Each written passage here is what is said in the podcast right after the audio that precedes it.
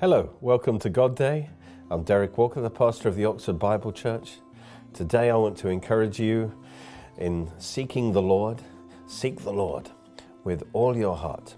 And uh, I want to talk about the benefits of seeking God, just to encourage and motivate you.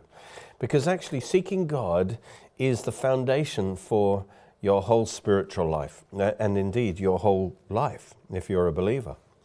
It's essential if you are going to find God's will for your life and if you're going to find your destiny in life. And we're going to see the benefits of seeking God and why it's so vital to do this with all of our heart. God doesn't like half heartedness. I don't know if you've noticed that in the Bible. Like he talked about the people, I'd rather you were hot or cold, but lukewarm makes me sick. God wants you off the fence. He wants you to do every do it with all your heart, and um, so. But it helps to see what the benefits are to help motivate us to do that because there's so many things demanding our attention in the natural world that we live in. If we're not careful, they will crowd out what's really important, and that is seeking God and His Spirit in our life, His presence in our life. So we must make it our first priority to seek God above everything else. And really, the best way to do that is to make sure at the start of each day you spend time with God. Uh, I'm going to take as our basic text today Psalm 105, verses 1 to 4. And uh, he says, Oh, give thanks to the Lord. Call upon his name. That's prayer. Make known his deeds among the peoples. That's witnessing. Sing to him. Sing psalms to him tell of all his wondrous works, glory in his holy name. That, that's praise. You know, the name of God is his character, and, and we, we are to glory in his awesome character, his goodness, and his power, and his faithfulness, and his love. And then it says, Let the hearts of those rejoice who seek the Lord. And actually, this is one of the benefits here because it, here it says that if you seek the Lord, you will bring your heart into joy. The joy of the Lord will fill your heart because when you seek God, God's presence comes into your heart. And in his presence, Psalm 16 says, there is fullness of joy. And then it says, and here's a key verse in verse 4 Seek the Lord and his strength, seek his face forevermore. Beautiful saying. It's also in 1 Chronicles 16 11. And, and here it says there are like two, two sides of the coin of seeking God. First of all, we are told to, to seek God, and it's, it really, then he clarifies that as seek his face. And, and he emphasizes that more than anything seek his face forevermore. And, but there's a second aspect to seeking God, and that is seek his strength. Now, neither of those two things actually is seeking for things. Okay? In fact, things, uh, blessings in our life are the byproduct of seeking God, but they are not the main thing. Our eyes should not be on the things. It's great to be blessed with things, don't get me wrong, uh, manifestations of God's grace, but the most important thing is to be plugged into the source. And the things will will take care of themselves, basically. And so to seek his strength is actually talking about seeking his hand, seeking his power to fill our soul. Okay? And that's the presence of God within us. It isn't talking about an outward manifestation, but it's God's presence within us that will produce the outward manifestations of God. And so to seek his face, that's the emphasis, it means that we seek face to face fellowship with God, intimacy with God, to look God in the face, to love Him. And, and that's the first thing, to seek God for Himself. Don't seek God for things. Don't seek God for your ministry. Don't seek God for, I don't know, um, some financial blessing. Seek God for Himself, first of all, just to know God better you see. That's, that's what he's saying, because otherwise we get into idolatry, where the things or our ministry or whatever else is more important to us than our closeness to God, you see. And so he's, we are to seek God, seek his face, and not just to be satisfied to know about him, but to know him personally as he is in himself, because he is the most exciting being that, that is. And, but it is also good to seek his strength, to seek the Spirit of God to fill our soul, to, to seek his power, his wisdom. Again, this is internal. This is not talking about manifestations here, but to seek, yes, to seek his healing power, to seek his wisdom. His wisdom is a, comes as a spirit of wisdom. We seek that and then that will produce results in our life as we obey Him. So we want to experience His hand upon us and within us. And, and that is His Spirit filling our hearts with His love, His joy, His peace, His power, His wisdom. And so that is important too. So it's the two things seek His face forevermore and seek His hand. Praise God. And the more you seek God's face, the more you become open to receive the hand of the Lord to come upon him. A wonderful example of this, a wonderful scripture, is Proverbs 21, verse 1. And it says this The king's heart, and you, you are a king in Christ. We are kings and priests if you're in Christ. So see yourself in this verse. The king's heart is in the hand of the Lord. You know the key for you to reign in life, the key for God's power and authority and blessing to flow through you, uh, to come upon you, is that you need to get your heart in the hand of the Lord. That's the key. Because you don't have it in yourself, but the hand of the Lord will anoint you and empower you for, for whatever you're called to do in your life. The king's heart is in the hand of the Lord. And this is where the translation can mislead us because it says, like the rivers of water. And because it says like the rivers of water, we think the king's heart is like rivers of water. But that's a mistake because the like is in italics. It was fed in there by a translator trying to be helpful. But actually, it's not there in the original. So let's just read it as it is. And it's what's saying the king's heart is in the hand of the Lord, rivers of water. That's what it says. In other words, the hand of the Lord is the rivers of water. The hand of the Lord is the Holy Spirit, and He manifests Himself in our hearts as rivers of living water. And you know there are scriptures that confirm that. So notice what he's saying is this hand of the Lord is like rivers of water. If you put your heart in his hand, that hand will manifest in your heart as rivers of life and then it says, He turns it. In other words, He, the Holy Spirit, the Lord, who is the Spirit, will turn it, what? Your heart, wherever He pleases.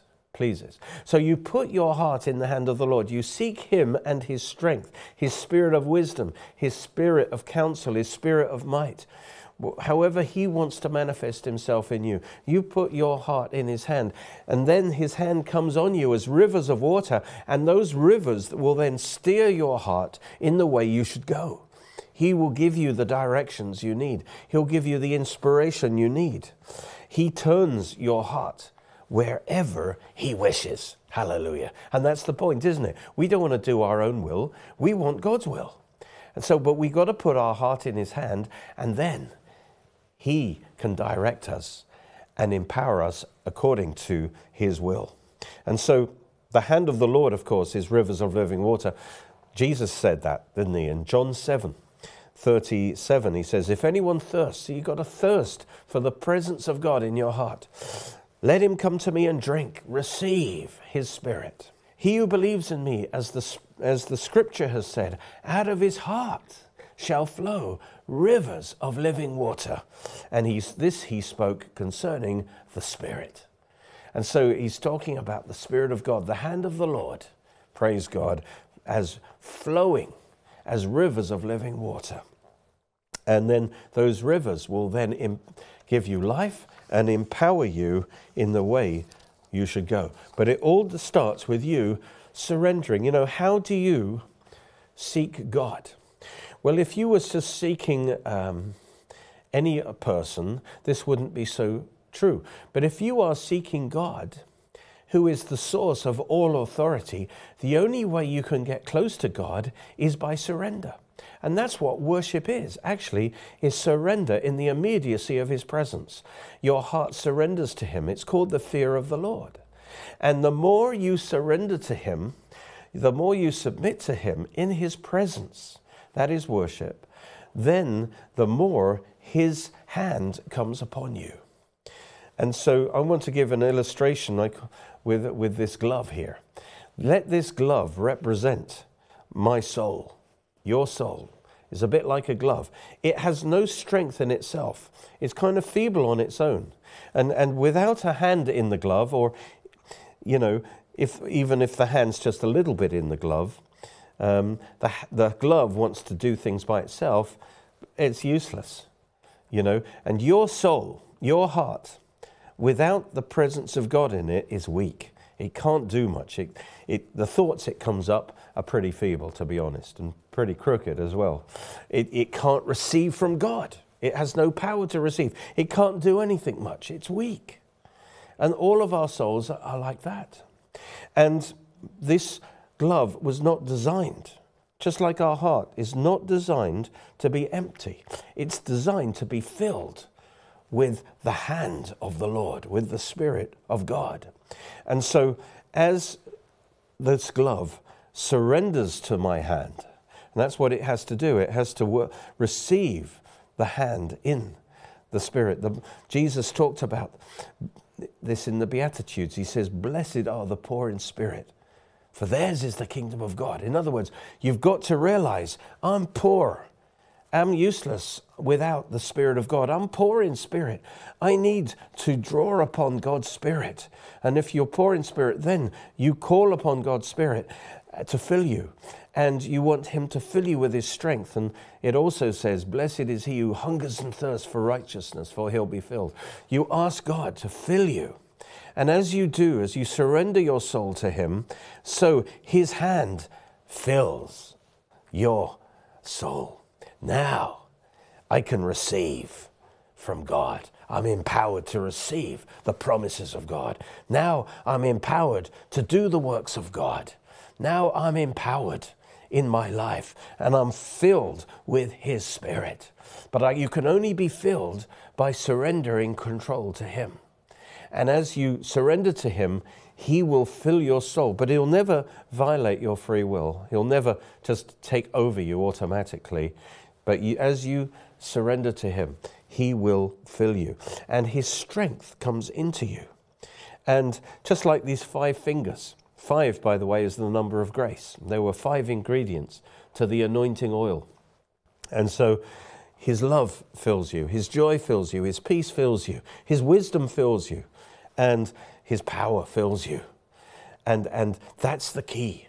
The Jesus said, It's the Spirit who gives life. The flesh is of no avail. The flesh, that's us on our own, does nothing for God.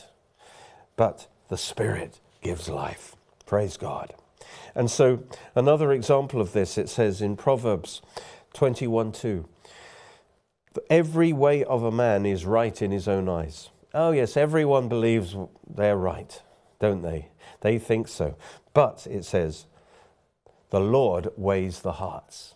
Ah, yes. You know, the Lord, if you think of this as your heart, the Lord actually weighs the heart. You see, on its own, it's a flimsy thing.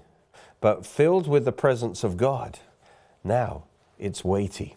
You see, the weight of your heart, when God weighs your heart, the weight is actually the presence of God in your heart. Only God's presence is weighty. In fact, the Hebrew word for glory, the glory of God, is weight. It's that which is weighty. So the more you receive the presence of God in your heart, the more there is that which is of true weight and value in you. And so if your heart is just full of empty, emptiness and vanities, there's no substance to your thoughts and your life, then you're a lightweight in God's sight. But when you surrender your heart to Him and let the hand of the Lord fill it, then it has a true weight. It's filled with the glory of God, the love of God, the wisdom of God. And so that's how God judges you, according to the weightiness of your heart. And only his presence can produce that. Ezra 8:22 says, "The hand of the Lord is upon all those for good who seek him." That's a benefit, isn't it? If you seek him, his hand comes upon you for good. He's going to work out good things in your life. But his power and wrath are against all who forsake him. So, this is the key decision. This is the foundation of your life. Are you going to turn your back on God, forsake him? Then it will, it will only get worse. But if you come to God, the hand of the Lord will come on you as you seek him, and he will work good in your life. And so, we are to lift up our, our hearts into his presence by praise, thanksgiving, and worship. As we draw near to God, he draws near to us and he fills our heart. Praise God. And you know he's doing that when you receive his peace and then his joy. Your soul enters into rest. Uh, Hosea 10:12 says, "Break up your fallow ground, for it is time to seek the Lord." Praise God till he comes and rains righteousness on you. So you, you repent of any sin that is, he makes clear to you, you break up that fallow ground, and you prepare your heart to receive the rain of his Holy Spirit. And as you come into his presence, he will rain righteousness on you. He will fill your heart with the spirit of righteousness, whereby you will find yourself living rightly as He wants you to live. Of course, the classic verse, we always come back to this in Matthew 6:33, "Seek ye first the kingdom of God." Seek first God's reign over your life. It's got to be, Lord, your will be done. I want your will be to be done. This is the surrender, you see. You're, you're seeking the kingdom of God. That means submission to the king. And that's the precondition surrender.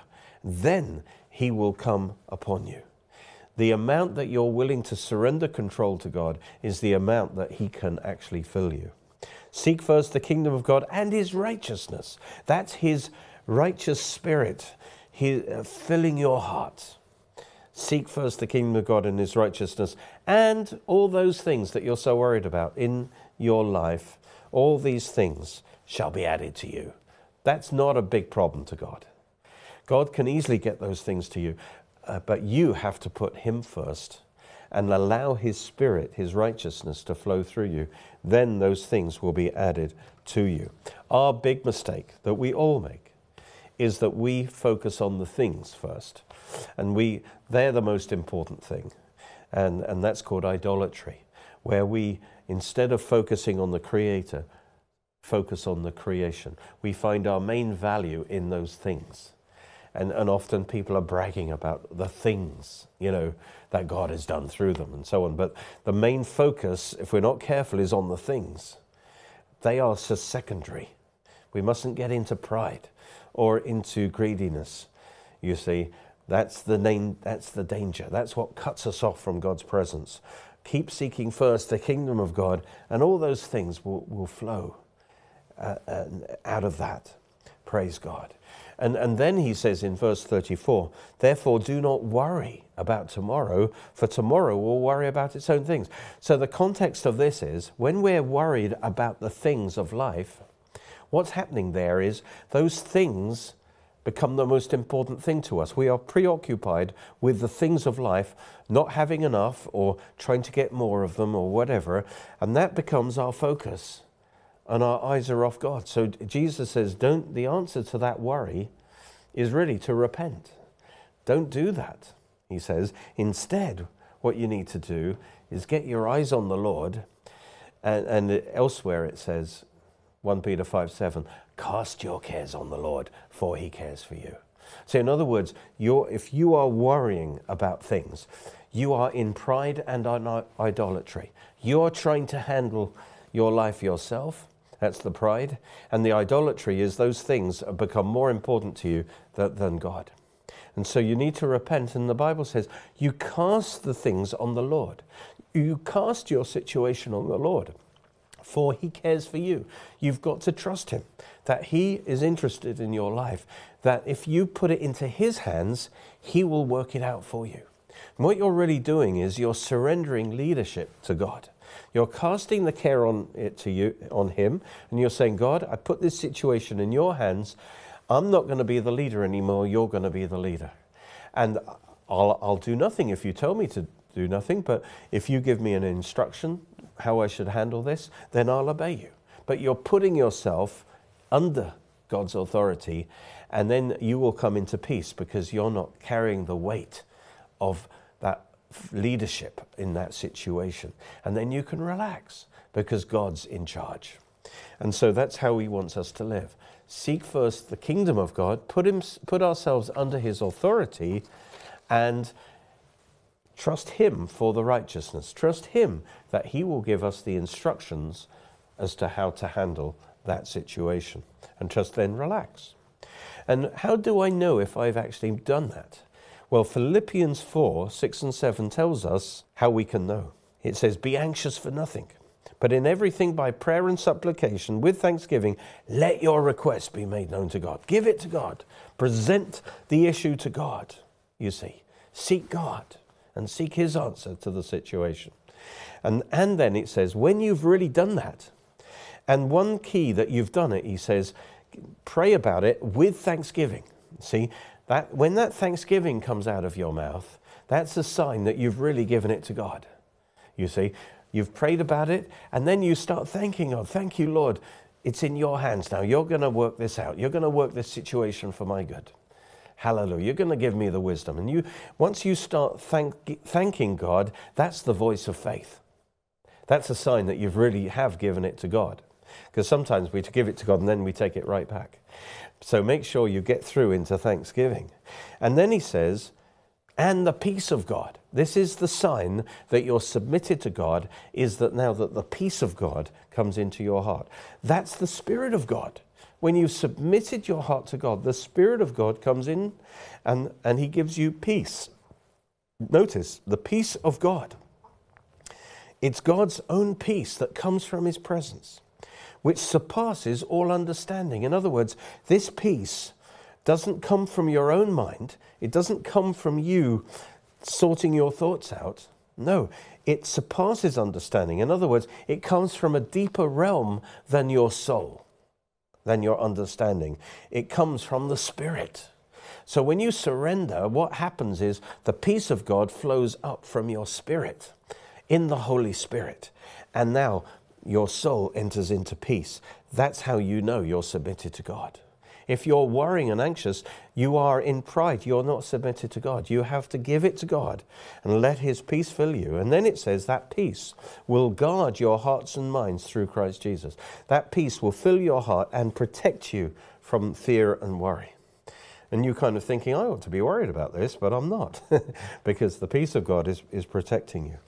Colossians 3:15 says, "Let the peace of God rule in your hearts." You see, you have to surrender to God.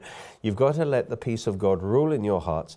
Then it, the implication here is it will then act as an um, umpire. The peace of God will tell you what is God's will and what's not. If you're about to do something that's not God's will, you just won't have that peace. But if it is God's will, you'll just the peace of God will flow it. That, that peace in your heart, God will guide you through that peace. Another benefit of seeking God is love. Romans 5 5 says that God has shed abroad or poured out into our hearts uh, his love by the Holy Spirit whom he's given to us. So, God, when we open our heart to God and seek God, he will start pouring his love into our hearts. Love for God, love for people. Praise God. Joy as well. It says, um, in Psalm 40:16, "Let all those who seek you rejoice and be glad in you." Psalm 16:11 says, "In your presence is fullness of joy forevermore."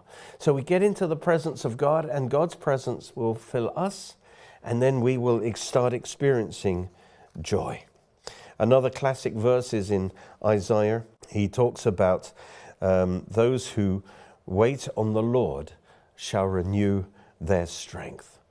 So you get a renewal of strength when you wait on the Lord, when you seek God. And then it says, they will mount up with wings like eagles, they will run and not be weary, and they'll walk and not faint. And what happens is, that as the Spirit of God fills your wings, as it were, your wings of faith, you rise up higher and higher. And what that also talks about is that you you able to see situations from God's perspective, from above, from the high place. You see, and that's that means you, God gives you wisdom. You you you are elevated in your thoughts, and you are able to see from above and with eagle eyes, as it were.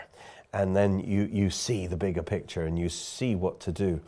And so, waiting on the Lord gives you strength, gives you understanding, gives you wisdom. It also gives you life. Amos 5 4. Thus says the Lord, Seek me and live. Praise God. And Psalm 69:32, we'll finish with this one. The humble will see this and be glad, and you who seek God, your hearts will live. So seek God today with all your heart, and it will be not just a good day, it will be a God day because you will experience the hand of the Lord filling your heart with his life and his love and his peace and his joy. God bless you. Amen.